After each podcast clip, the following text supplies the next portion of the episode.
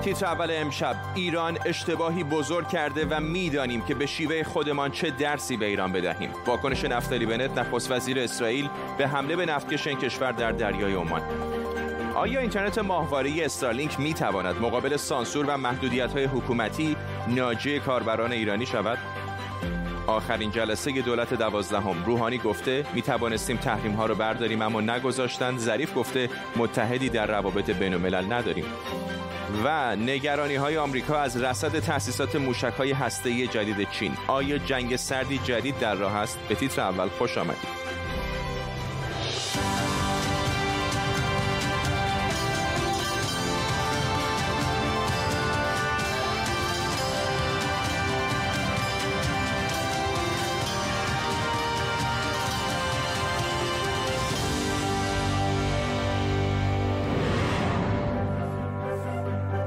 سلام و وقت بخیر. نفتالی بنت نخست وزیر اسرائیل به حمله به کشتی اسرائیلی در دریای عمان واکنش نشون داده و از جامعه جهانی خواسته تا به ایران به گفته او بفهمونند که مرتکب اشتباه بزرگی شده. بنت در ادامه گفته اسرائیل می‌تونه این پیام رو از راههایی هم که خودش در اختیار داره به ایران بفهمونه. حمله دو روز پیش به کشتی مرسر استریت منجر به کشته شدن دو تن از خدمه این کشتی شده شما ایران من تازه شنیدم که ایران به شکل بزدلانی سعی می‌کنه از مسئولیت خودش در قبال این حادثه شونه خالی کنه. ایرانی ها دارن انکار می‌کنن. خب من سراحتا میگم این ایرانه که حمله به کشتی رو انجام داده رفتارهای قلدر معاونی ایران نه تنها برای اسرائیل خطرناکه بلکه به منافع و مصالح جهانی آزادی تردد دریایی و تجارت بین المللی هم آسیب می‌زنه شواهد و اطلاعات موجوده و ما انتظار داریم جامعه جهانی به رژیم ایران تفهیم کنه که یک اشتباه بزرگ رو مرتکب شده. در هر صورت ما راه خودمون رو هم برای انتقال این پیام به ایران داریم. به نظر میاد حرفای بنت اشاره باشه به صحبت امروز سعید خطیبزاده سخنگوی وزارت خارجه ایران که دخالت جمهوری اسلامی در حمله به کشتی شرکت زودیاک رو تکذیب کرده. در طول برنامه به کمک تیمی از کارشناسان خبرنگاران این خبر و خبرهای دیگر رو بررسی می‌کنیم. پیش از همه بریم سراغ همکارم اشکان صفایی در اورشلیم با تازه ترین ها. اشکان. بله خب حرفای نفتالی بنت رو شنیدیم. همونطوری که خودت هم گفتی فرداد آره این صحبت ها در واقع واکنشی بود به حرفای خطیبزاده دقایقی. بعد از حرفای خطیبزاده در آغاز نشست هیئت دولت این صحبت ها رو مطرح کرد. رسانه های اسرائیل هم دیشب و امروز در واقع از همون روز جمعه به این موضوع پرداختند. روزنامه هارس در یک تحلیلی که امروز آموس هارل برای روزنامه نوشته نوشته که اگر که این تنش ها بین ایران و اسرائیل ادامه پیدا بکنه ممکن هست که اسرائیل در واقع به واکنش بسیار شدید اسرائیل منجر بشه. از اون طرف ما در روزهای اخیر رسانه های اسرائیل رو داشتیم که گفته بودند که که در واقع اسرائیل به گونه مناسب صهیونیستی به قول یکی از مقامات اسرائیل که اسمش برده نشد به این موضوع پاسخ خواهد داد. رادیوی ملی اسرائیل امروز تحلیلی در این زمینه منتشر کرده و گفته که احتمالا این واکنش مناسبی که این مقام در واقع به او اشاره کرده این هست که اسرائیل خواهد کوشید از طرق دیپلماتیک حالا که در واقع این موضوع رو هم در دست داره فشار بیاره به دولت‌های غربی و به قدرت‌های جهانی که در مذاکرات برجام به ایران فشار بیارن و موضوع دخالت‌ها و اقدامات منطقه‌ای ایران رو هم در واقع به اون اشاره بکنن و از اون طرف هم در واقع به شورای امنیت بیارن هرچند که گزینه نظامی هم به گفته رادیوی ارتش اسرائیل در واقع بررسی شده. اشکان صفایی در اورشلیم ممنونم از تو. منشه امیر سردبیر رادیو پیام اسرائیل هم از اورشلیم به ما پیوسته. آقای امیر با توجه به شناختی که شما از سیاست های دولت های گذشته اسرائیلی دارید و الان دولت جدید گمان می‌کنید که آیا راهکار جامعه جهانی رو دنبال می‌کنن احتمالا به شورای امنیت ببرن یا یک سوی خودشون اقدام می‌کنن؟ مثل اقداماتی که بارها دست کم اتهامش متوجه اسرائیل بود و هیچ وقت خب تایید رسمی نمی‌کنن بله من تصور می‌کنم که این یک مورد دیپلماتیک بسیار خوبی هست برای اسرائیل که بتونه در صحنه بین المللی و شاید در شورای امنیت حکومت ایران رو زیر فشار بگذاره. سخن از یک کشتی هست که مال ژاپن و خدمش اسرائیلی نبودن کالایی که میبرده اسرائیلی نبوده. بندری که حرکت کرده اسرائیلی نبوده به بندری که می‌خواسته برسه اسرائیلی نبوده. فقط یه نفر اسرائیلی مقادیر از سهام این کشتی رو داره. یعنی آنچه که اتفاق افتاده جنبه بین المللی داره و فقط به اسرائیل مربوط نمیشه و این کیس خوبی است که به دنیا نشان داده بشه به ویژه به آقای بایدن که ببینید شما می‌خواهید از راه دیپلماسی با حکومت ایران کنار بیایید ولی می‌بینید که حکومت ایران مانند دزدان دریایی رفتار می‌کنه. اونم دزد دریایی مدرن که دو تا پهپاد میفرسته. مسلما این آنچه که رخ داد توسط دزدان دریایی نبوده توسط حکومتی بوده اون حکومت ایران بوده و اینکه ایران آمده ماموریتی رو از جانب حزب الله لبنان انجام داده به نظر من نه. تصور من این است که چون اوضاع در ایران بسیار بسیار بحرانی است حکومت با ایجاد یک بحران بین المللی می‌خواسته است که توجه ملت ایران و جهان رو از آنچه که در داخل ایران میگذره منحرف بکنه. البته جمهوری اسلامی که این رو تکذیب می‌کنه و در عین حال هم خودش اتهامات مشابهی رو متوجه اسرائیل می‌کنه از جمله اینکه کشتی ایرانی رو در نزدیکی سواحل سوریه اقدام مشابه اسرائیل علیهش انجام داده. و این همیشه حکومت ایران تکذیب کرده و تکذیب می‌کنه و حتی ادعا می‌کنه که در سوریه هیچ گونه سربازی یا سپاهی نداره. این شیوه حکومت ایرانه که همیشه سعی می‌کنه به شیوه های غیر مستقیم و توسط عوامل وابسته به خودش اقدام بکنه. ممنونم از شما. منش امیر سردبیر رادیو پیام اسرائیل از اورشلیم با ما.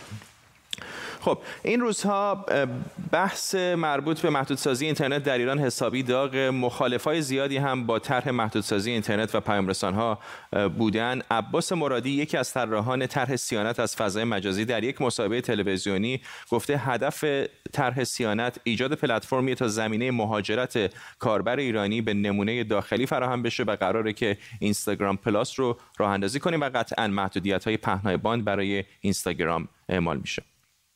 من قرار نیست چیزی رو فیلتر بکنم. قطعا محدودیت های ایجاد می‌کنم. خب.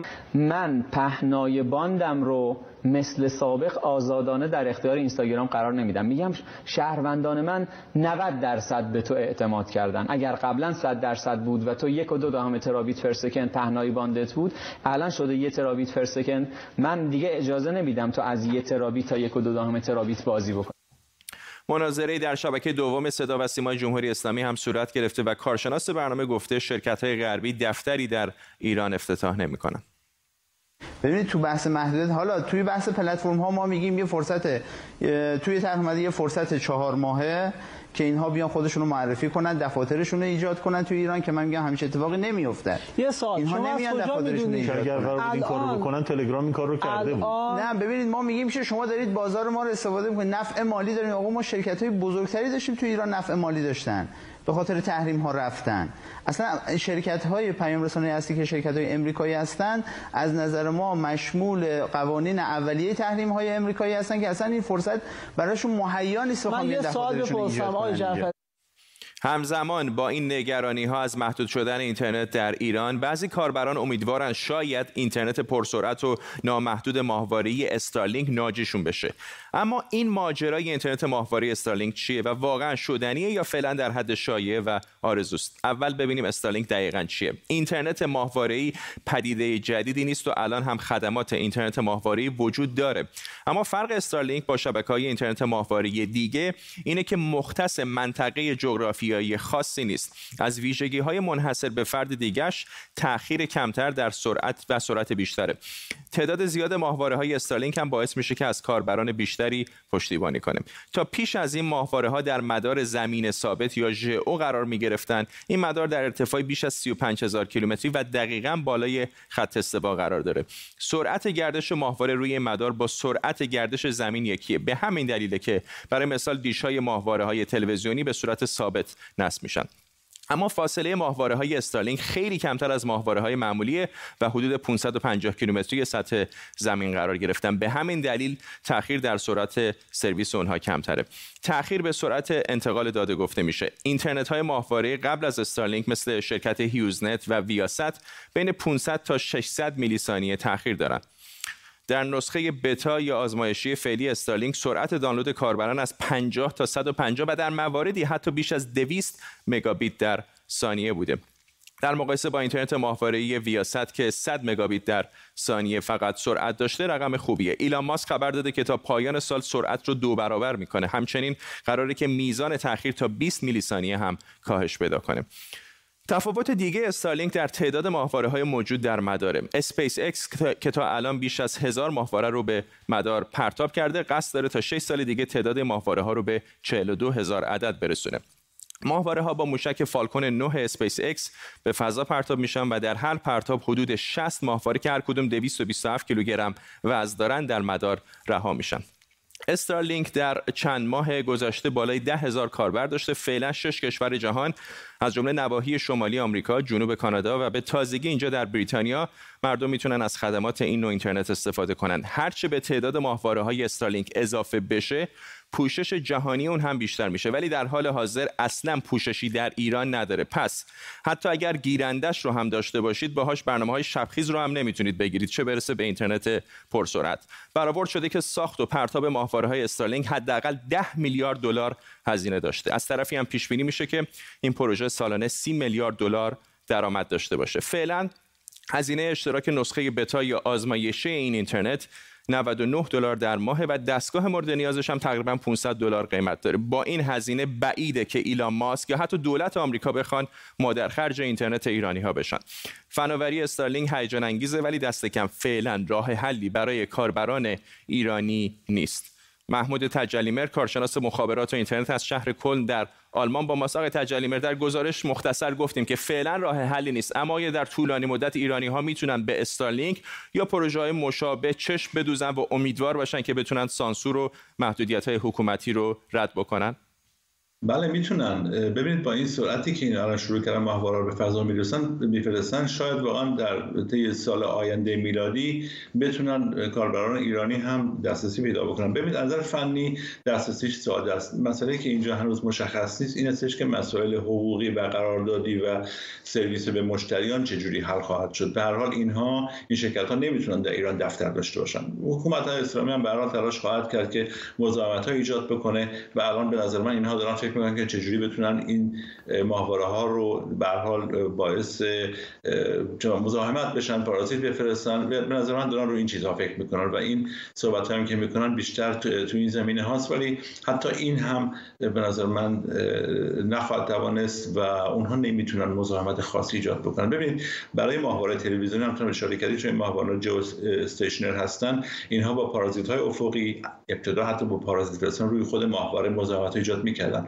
ولی برای این ماهواره های در واقع استارلینک و اسپیس ایکس نمیشه این کار رو کرد. اینها بشقاب های خیلی کوچکی دارن بعد هم به راحتی خودشون اتوماتیک جایگاهشون تغییر میدن ماهواره که سیگنالش قوی تر باشه به اون سمت میرن. نمیشه برای اینا مزاحمت ایجاد کرد. من فکر کنم حکومت اسلامی الان دچار یک مشکل بسیار جدی است که چجوری بخواد جلوی ولی در مقایسه با آنتن های ماهواره تلویزیونی که گیرنده سیگنالی ارسال نمی‌کنه در این مورد خاص شما باید سیگنال ارسال بکنید. و این آیا برای دولت های اقتدارگرای مثل جمهوری اسلامی امکان رو فراهم نمی‌کنه تا ببینه که این سیگنال از کجا داره میاد و بره مثلا اون بشقاب رو مصادره کنه. بله خیلی خیلی محدود. ببینید همین الان هم در ایران بانک ها از سرویس های ماهواره استفاده می‌کنن. بشقاب های بسیار بزرگی هم دارن. قابل رویت هم هست. ولی بشقاب هایی که اینها می‌خوان ارائه بدن این آنتن آنتن کوچکی هستن اینها رو میشه مخفی کرد.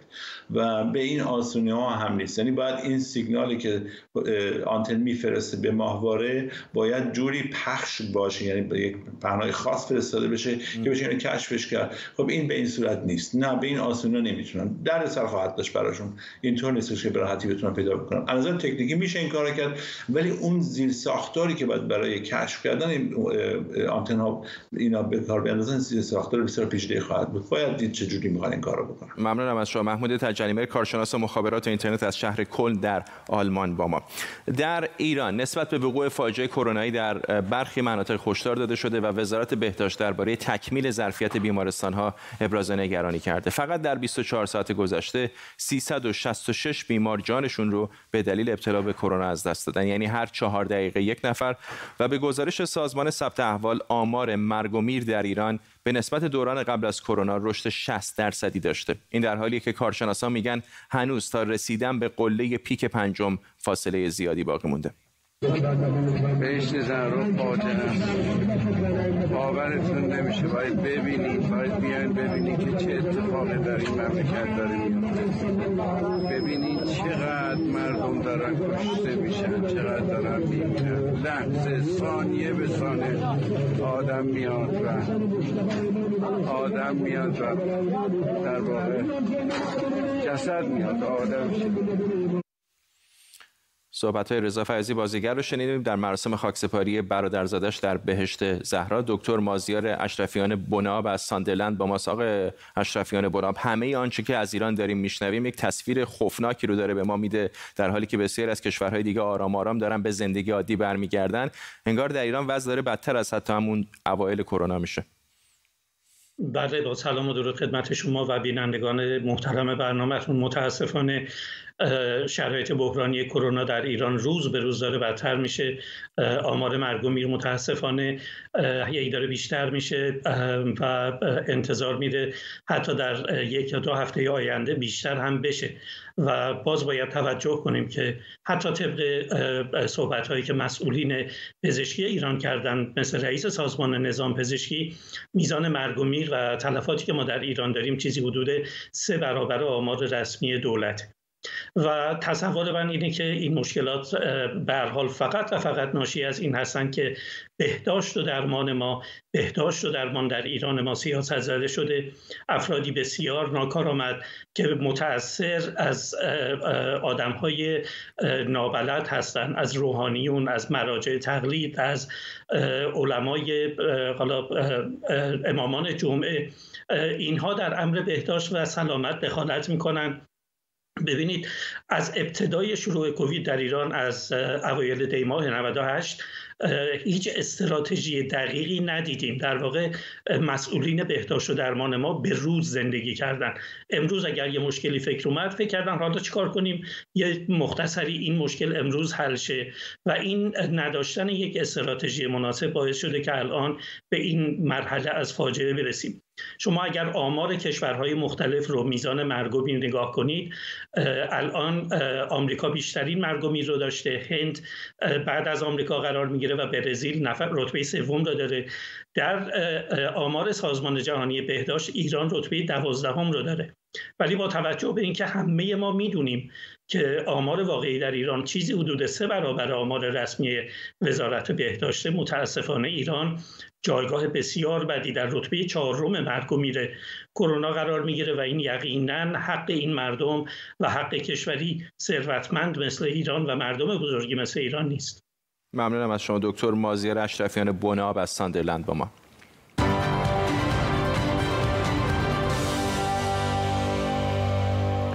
اما یک خبر دیگه از ایران. امروز آخرین جلسه دولت دوازدهم برگزار شد. حسن روحانی در این آخرین جلسه هیئت دولت گفت که می‌تونستیم تحریم ها رو برداریم اما نگذاشتن و اینکه بخشی از واقعیت ها رو به مردم نگفتیم. نطق من در جمع هیئت دولت هم آخرین سخن و نطقی است که من با مردم دارم. آنچه واقعیت بود ما به مردم گفتیم. البته بخشی از واقعیت رو نگفتیم به مردم و از نظر من نمی‌شد اونها رو بگیم. محمد جواد ظریف هم در حاشیه این جلسه به خبرنگاران گفت که ما متحدی نداریم اما به نزدیکترین متحد در روابط بین الملل هم نمیشه اعتماد کرد. ما به هیچ کس نباید اعتماد کنیم. روابط بین الملل محل اعتماد نیست. نمیشه. به نزدیکترین همسایه به نزدیکترین دوست به نزدیکترین متحد. ما که متحد نداریم ولی به نزدیکترین متحد در روابط بین الملل هم نمی شود اعتماد کرد. همکارم مرتزا کاظمیان اینجا در استودیو با ماست. شبیه سخنرانی پیروزی بود یا شکست بود یا چیزی این وسط؟ مثل همیشه با یک اعتماد به نفس بدون اعتنا به واقعیت های بیرونی و البته بدون استفاده از این آخرین فرصتی که در اختیار داشت آقای روحانی. به نظر می‌رسه که هیچ کدام از رؤسای جمهور در تاریخ جمهوری اسلامی یک چنین موقعیتی نداشتن. یعنی حتی احمدی نژاد در پایان دولت دومش بالاخره پشتوانه مردمی داشت. اما آقای روحانی به نظر از اینجا مانده و از آنجا رونده است. یعنی نه دیگه در چشم آقای خامنه ای و هستی سخت قدرت در جمهوری اسلامی اون منزلت و جایگاهی داره که بتونه به فردای بهتر فکر کنه. حد اکثر میره به گورستان فیلها در مجمع تشخیص مصلحت نظام. یک عضو معمولی خواهد بود در کنار دیگران. یا اینکه از طرف مقابل هم در چشم جامعه مدنی در چشم کسانی که بهش رأی دادن فراموش نکنیم انتخابات 92 بیش از 18 میلیون رأی آورد انتخابات 96 بیش از 23 میلیون. اما با یک ریزش معنیداری روبرو شده. امروز آقای روحانی همه چی رو انداخت کردن جنگ اقتصادی تحریما به تعبیر خودش جنگ اقتصادی بحران کرونا و خوشسالی اما دیگه نگفت که چطور رابطه خودش با جامعه قطع شد. حتی حاضر به یک عذرخواهی جدی و عمیق هم نشد. دست کم در رابطه با سرکوب شدگان در آبان 98 کسانی که وزارت کشور روحانی هم پذیرفت شلیک کردن به نه فقط پای اونها بلکه به سر اونها. و در رابطه با اون حادثه سرنگونی هواپیمای اوکراینی یا اتفاقات دیگه. جالبه حتی مثلا در رابطه با طرح تحول سلامت که معاون وزارت کار رفاه آقای میدری هم میگه طرح شکست خورده است. از اونم تجلیل کرد. با یک اعتماد به نفسی کاملا دفاع کرد از دولت خودش در حالی که کاملا در یک موقعیت ایستاده روحانی که خیلی از حامیانش الان تبدیل شدن به منتقدینش و کسانی که پذیرفتن روحانی به نوعی حاکمیت رو رویکردهاشو و اینکه بیست کنار آقای خامنه ای سپاه پاسداران ترجیح داد به ایستادن در کنار جامعه. من همینجا اشاره کنم شاید کسی که از این فرصت طلایی آخرین روز استفاده کرد آقای ظریف بود که بعد از سه ماه غیبت همونطور که در این فایل صوتی هم شنیدیم به نوع یک نقدی رو متوجه آقای خامنه ای کرد. هفته پیش آقای خامنه گفت که دولت درس بگیریم از این دولت که اعتماد کرد به غرب. ظریف گفت نه ما اعتماد نکردیم و هیچ کدام از کارگزاران دیپلماسی و البته یک تعریضی داشت. اینکه حتی به نزدیکترین همسایه‌مون و متحدمون هم نباید اعتماد کرد. جایی که آقای خامنه‌ای به نظر می‌رسه همه تخم مرغاشو گذاشته در سبد اعتماد به روسیه و چین. اینجا بود که ظریف تعریضی داشت با آقای خامنه‌ای و البته اشاره کرد که باید به مردم تکیه کرد. باید به مردم اعتماد کرد. چیزی که البته جالب خود آقای ظریف هم در نهایت در مقام یک دیپلمات ایستاد و توجیه کرد. سیاست خارجی جمهوری اسلامی رو و رفتارهاشو و یک جاهایی هم البته طبیعتا دروغ گفت یا واقعیت ها رو تحریف کرد حقیقت رو پنهان کرد. این همون جایی بود که حتی ظریف هم از چشم بسیاری از حامیان دولت روحانی افتاد و اون هم البته به همون سرنوشتی دچار شد که روحانی دچار شد. یعنی عملا جز مغزوبین آقای خامنه‌ای شد و در سوی مقابل هم در جامعه مورد انتقادهای جدی قرار گرفت. ممنونم از تو مرتضی کاظمیان همکارم اینجا در استودیو با ما.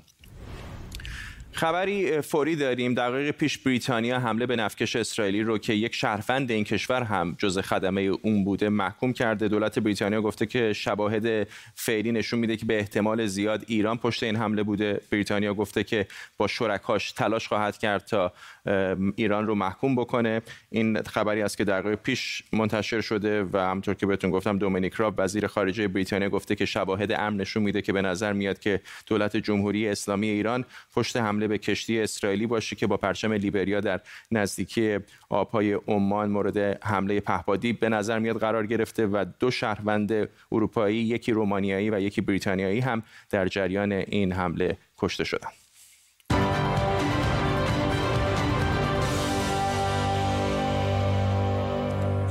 بیننده تیتر اول یک شنبه هستید. نگاهی دوباره بندازیم به سرخط خبرهای مهم امروز.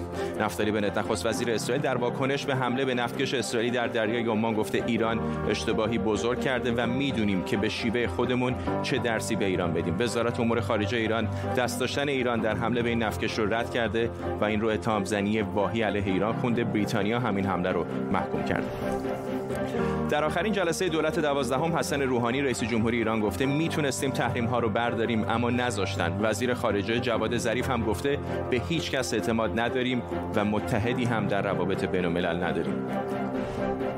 تعداد قربانیان آتش سوزی مناطق جنگلی ترکیه به شش نفر رسیده. نیروهای امداد و آتش نشانی در تلاش برای خاموش کردن آتشن ایران هم کمک فرستاده تا دقایق دیگه خبرنگارمون در ترکیه از تاثیر این آتش سوزی بر سفرهای ایرانی ها به ترکیه میگه.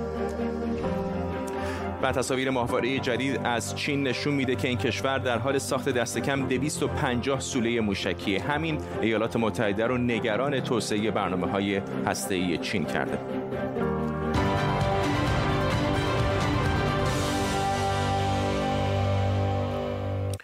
پژوهشگران در فدراسیون دانشمندان آمریکا با استفاده از تصاویر ماهواره‌ای برآورد کردند که چین در حال ساخت دست کم 250 سوله موشکی. پیشتر گزارش شده بود که چین در حال اتمام مراحل ساخت 120 سوله موشکی در منطقه یومن در استان گانسو حالا حالا گزارش شده که چین در حال ساخت دومین مجموعه سوله های موشکی در 380 کیلومتری شمال غرب مجموعه قبلی. گفته شده که این سوله های موشکی هنوز در مراحل ابتدایی و از مارس 2021 ساخت و ساز در اونجا شروع شده اما با سرعت در حال پیشرفته آشیانه ها روی 14 سوله مستقر شدن و زمین های اطراف هم برای احداث 19 سوله دیگه پاکسازی شده. گفته میشه سوله های این مجموعه در نهایت ممکنه به 110 تا برسه. تصاویر ماهواره نشون میده که این سوله ها با طراحی دقیق دارن ساخته میشن و حدود 3 کیلومتر با هم فاصله دارن.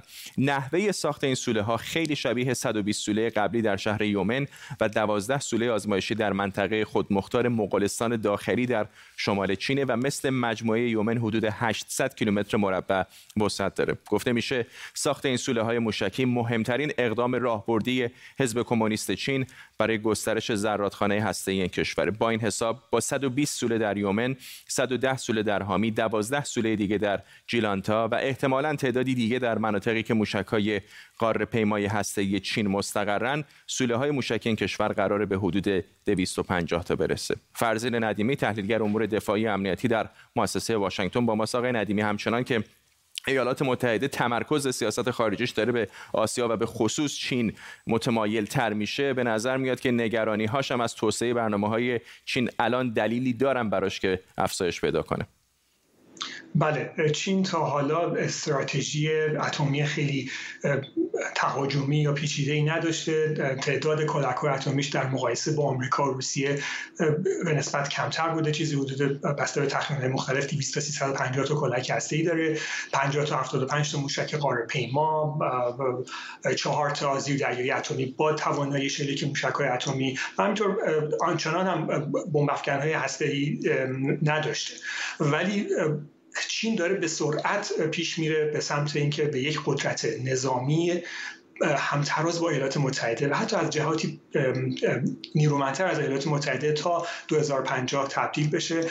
پنتاگون برآورد کرده که تا حدود ده سال آینده تعداد کلک های چین دو برابر خواهد شد. بنابراین آمریکا خیلی نگران از این سرعت زیاد چین در اتمی شدن. خب می‌دونیم که چین و آمریکا هم در قرارداد کاهش تسلیحات هسته‌ای مثل آمریکا و روسیه ندارن و آمریکا به دنبال این هستش که بتونه یه راهی پیدا بکنه که چین رو هم بگنجونه در قراردادهای موجود. ولی خب چین به سرعت داره پیش میره می‌خواد که سیلوهای بیشتری بسازه که بتونه تعداد بیشتری از موشک‌های دی 41 اتمی نسبت جدید خودش رو در این سیلوها مستقر بکنه. تا حالا چین 18 تا 20 تا سیلو اتمی بیشتر نداشته که موشک‌های قدیمیش اونجا مستقر بودن بیشتر متکی بوده به کامیون‌هایی که از داخل تونل ها و قارها اینا پنهان می شدن حالا می‌خواد با ساختن این سیلوها توانایی پاسخ اتمی خودش به حمله اول آمریکا رو بالاتر ببره بقای اینا رو بیشتر بکنه. خب بحث های زیادی هستش که کدوم یکی از این شیوه ها بقای بیشتری دارن ولی به نظر می‌رسه که چین می‌خواد که با افزایش تعداد سیلوهای موشک‌های دی که خودش بتونه در مقابل حملات اول آمریکا مقاومت بکنه و بتونه بله. موشک‌های به تعداد کافی به آمریکا در جواب شلیک کنه. آقای ندیمی ولی چه اهرم ایالات متحده داره چینیا طبیعتا خواهند گفتش که اگر روسیه که زمانی یک ابرقدرت بود اینقدر سلاح هسته‌ای داره چرا چین که الان دیگه در آستانه ابرقدرت شدن هست نداشته باشه؟ خب به حال قدرت هسته سعی می‌کنن که حفظ بکنن برتری هسته خودشون رو. آمریکا چیزی بین 3800 تا 5800 تا کلک اتمی داره. در هر زمانی 1300 تا از اینها آماده شلیک هستن از بمب های اتمی زیردریایی ها و همینطور سیلوهای زیرزمینی. خب آمریکا می‌خواد که این برتری خودش رو حفظ بکنه و در این حال اتمی شدن افزایش قدرت اتمی. چین طبیعتا نوع پاسخ آمریکا به های آینده در منطقه پاسیفیک و همینطور تایوان در دریای چین جنوبی مسلما تحت تاثیر قرار خواهد داد و آمریکا سعی می‌کنه که چین رو هم بیاره در های اتمی محدود بکنه توان اتمی آینده چین. فرزین ندیمی از واشنگتن دی سی ممنونم از شما. کمیسیون مستقل حقوق بشر افغانستان میگه در شش ماه نخست سال میلادی جاری تلفات غیر نظامیان در این کشور نسبت به سال قبل 80 درصد افزایش داشته. این در حالیه که جنگ بین نیروهای دولتی و طالبان همچنان ادامه داره. همزمان بعضی از نمایندگان مجلس و چهرهای سیاسی کویت با انتقال مترجمان افغان همکار با نیروهای ارتش آمریکا در افغانستان به کویت مخالفت کردند. حسن خب ببخشید حسین احسانی پژوهشگر مسائل خاورمیانه از کابل با ماست. احسانی پیش از همه می‌خوام ازتون در مورد تازه ترین وضعیت در افغانستان بپرسم. تصویری که داره از کابل و شهرهای دیگر افغانستان میاد خیلی تصویر روشنی نیست این روزها سلام به شما و به بینندگان شما. چیزی که فعلا در جریان است است که یک جنگ فرسایشی بین نیروهای افغانستان و نیروهای گروه طالبان فعلا شدت گرفته بر مبنای همین جنگ فرسایشی و عمدتا او یک تبلیغاتی که برای فتح کابل یا فتح افغانستان از طرف گروه طالبان وجود داره یک فضای ترس و حراس شکل گرفته. منتها یک امیدواری و نقطه امیدواری که فعلا وجود داره همکاری سه سه قوه یا سه نهاد با هم با در, در, در, در جریان جنگ افغانستان است. قوه اول قوه نیروهای دولتی افغانستان قوه دوم قوه خیزش های, دفاع خیزش های مردمی یا دفاع مردمی و قوه سوم نیروهای هوایی افغانستان که بسیار از مردم هم توان اعتمادی که داره به نیروهای افغان و خیزش های مردمی باعث شده که او یک اعتمادی برایشان به وجود اما چگونه این مسائل یعنی بعد از خروج نیروهای آمریکایی چگونه این مسائل به وجود آمد؟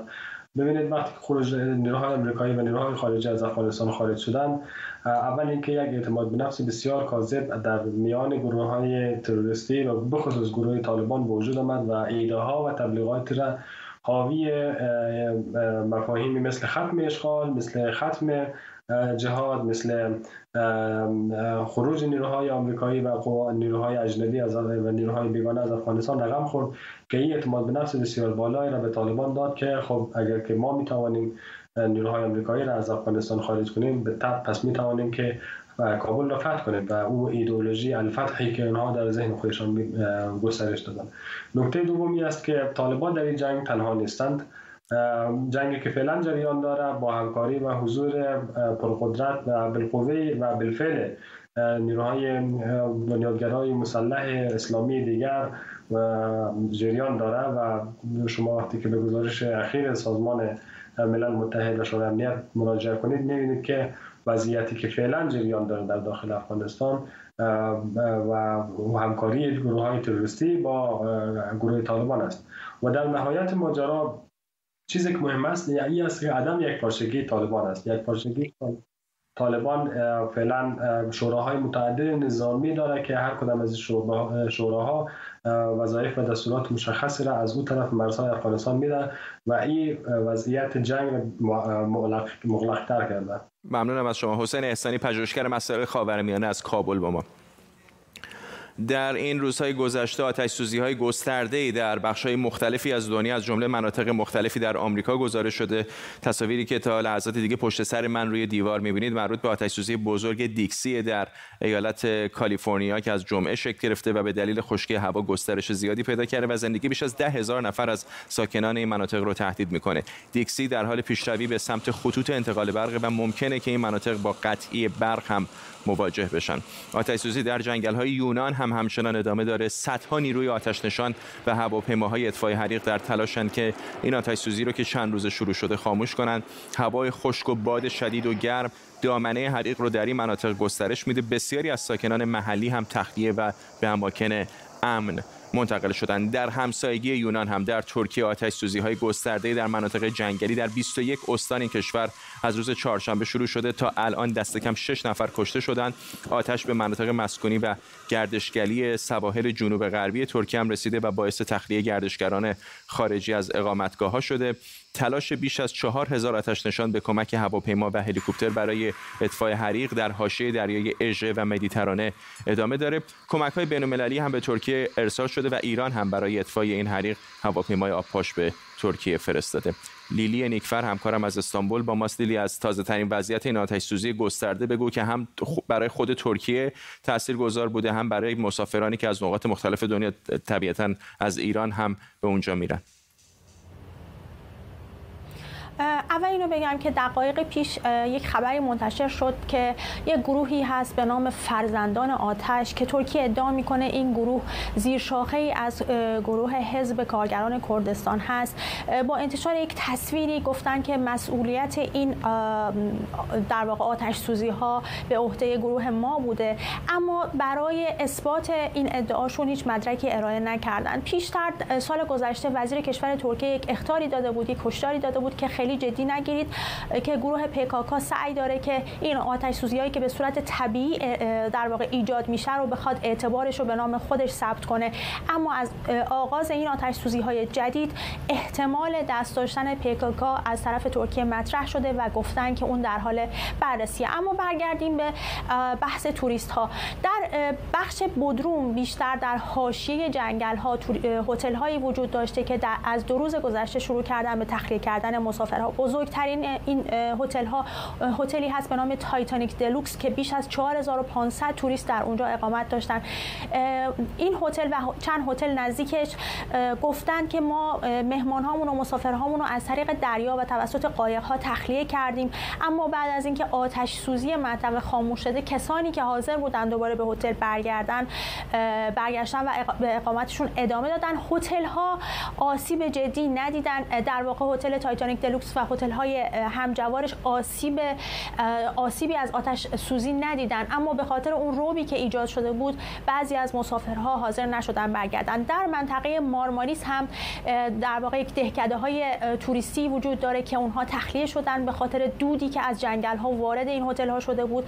خیلی ها رو من دیدم از توریست های خارجی که در توییتر نوشته بودن که نگرانن نگران بوکینگ هاشون هستن که به زودی قراره به ترکیه برن و به این فکر افتادن که کنسل کنند در لیست فرودگاه های بین المللی وقتی نگاه می‌کنیم هواپیماهایی که از استانبول قرار بوده ترانزیت بشن به بودروم و یا پروازهای بین المللی که مستقیم قرار بوده به بودروم برن چند هواپیمایی مثل هواپیمایی های اوکراین یا ایتالیا و سربستان پروازهاشون رو کنسل کردن و یا به تعویق انداختن. فعلا در حال حاضر هیچ گزارشی دریافت نشده که هیچ کدوم از گردشگران آسیب دیدن و اما خب طبیعتا یک ترس و وحشتی ایجاد شده به خاطر اینکه منطقه رو ناامن می‌دونن و ممکنه بعضیا از اقامتشون فعلا صرف نظر کنن. لیلی نیکفر همکارم در استانبول ترکیه ممنونم از دیروز جلال ستاری پژوهشگر برجسته ایرانی درگذشت. جلال ستاری از پیشگامان پژوهش‌های فرهنگی و ادبی نوین در ایران بود و دهها کتاب و مقاله در زمینه شناخت فرهنگ و ادبیات ایران و جهان تعلیف و ترجمه کرده. البته بیشتر آثارش در زمینه پژوهش در اسطوره های ملل و تحلیل روانشناختی افسانه های کهن بوده تا جایی که میشه اون رو اسطوره اسطوره شناسی در ایران لقب داد. اهمیت کارنامه جلال ستاری هم بیشتر از بابت همین پژوهش هاست. اما خود این اسطوره ها و افسانه های کهن واقعا چه اهمیتی برای آدم های امروزی دارن؟ من جواب این رو نمی‌دونم اما همکارم پیام یزدانجو که خودش نویسنده و مترجم هست می‌دونم که جواب قانع کننده ای برای ما خواهد داشت.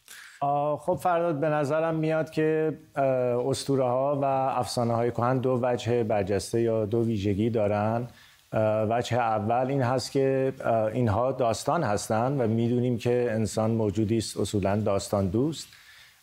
و خوندن اینها سرگرم کننده است و لذت بخشه و در همین داستان ها الگوهایی وجود داره که تا همین امروز هم روایت های دیگهی بر اساسش ساخته میشه. الگوهایی که بهش میگیم کهن الگو در این روایت های اسطوره‌ای هستند وجه دوم ماجرا این هست که این اسطوره ها و افسانه های کهن در واقع پاسخ هایی هستند یا تلاش هایی هستند از طرف انسان های اولیه از طرف نیاکان ما برای اینکه به یک سری پرسش های بنیادین پاسخ بدن مسائلی که همیشه بشر رو از همون ابتدای خلقت ذهنش رو درگیر کرده بوده و هنوز هم درگیرش هست مثل اینکه دنیا چطور به وجود اومد هستی چطور شکل گرفت انسان چطور به وجود اومد مسائلی مثل معنای زندگی مثل مرگ.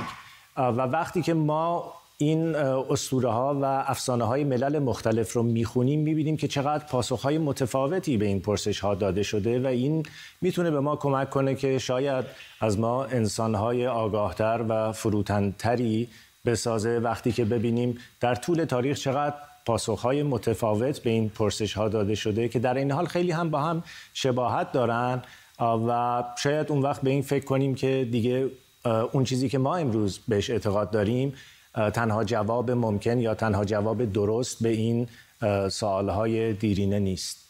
یک دقیقه و خورده تقریبا فرصت داریم. فرصت نیست به همه اسطورا بپردازیم ولی به یکیشون اشاره بکن. خب یکی از اسطوره هایی که اتفاقا خود آقای ستاری هم آثار پژوهشی متعددی دربارش داره تعلیف و ترجمه اسطوره گیلگمش هست که اسطوره است متعلق به منطقه خاورمیانه در دوران باستان. روایت های متعددی ازش وجود داره ولی شکل کلی داستان این هست که در دوران قدیم پادشاهی وجود داشت پرقدرت و ستمگر به اسم گیلگمش که مردم از دستش خسته شده بودند و به خدایان شکایت کردند و خدایان پهلوانی رو خلق کردند به اسم انکیدو برای اینکه بیاد با گیلگمش مبارزه کنه و شکستش بده. اینها با هم مبارزه کردند اما خیلی زود با هم دوست شدن برادر شدن و به نبردهای حماسی رفتن با هم دیگه.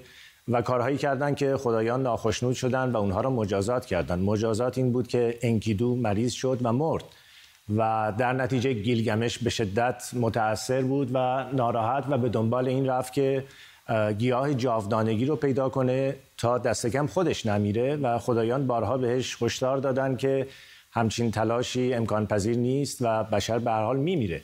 اما گیلگمش ادامه داد گیاه رو پیدا کرد و در نهایت گیاه رو از دست داد و مرد و به تعبیر این روایت ها بهره آدمی به او هم رسید. از یزدانجو خیلی ممنونم از تو. متاسفانه فرصت ما کوتاه است نتونستیم بیشتر از این ازت استفاده کنیم. می‌رسه به پایان تیتر اول امشب. تیتر اول بعدی فردا خواهد بود ساعت 8 شب به وقت تهران.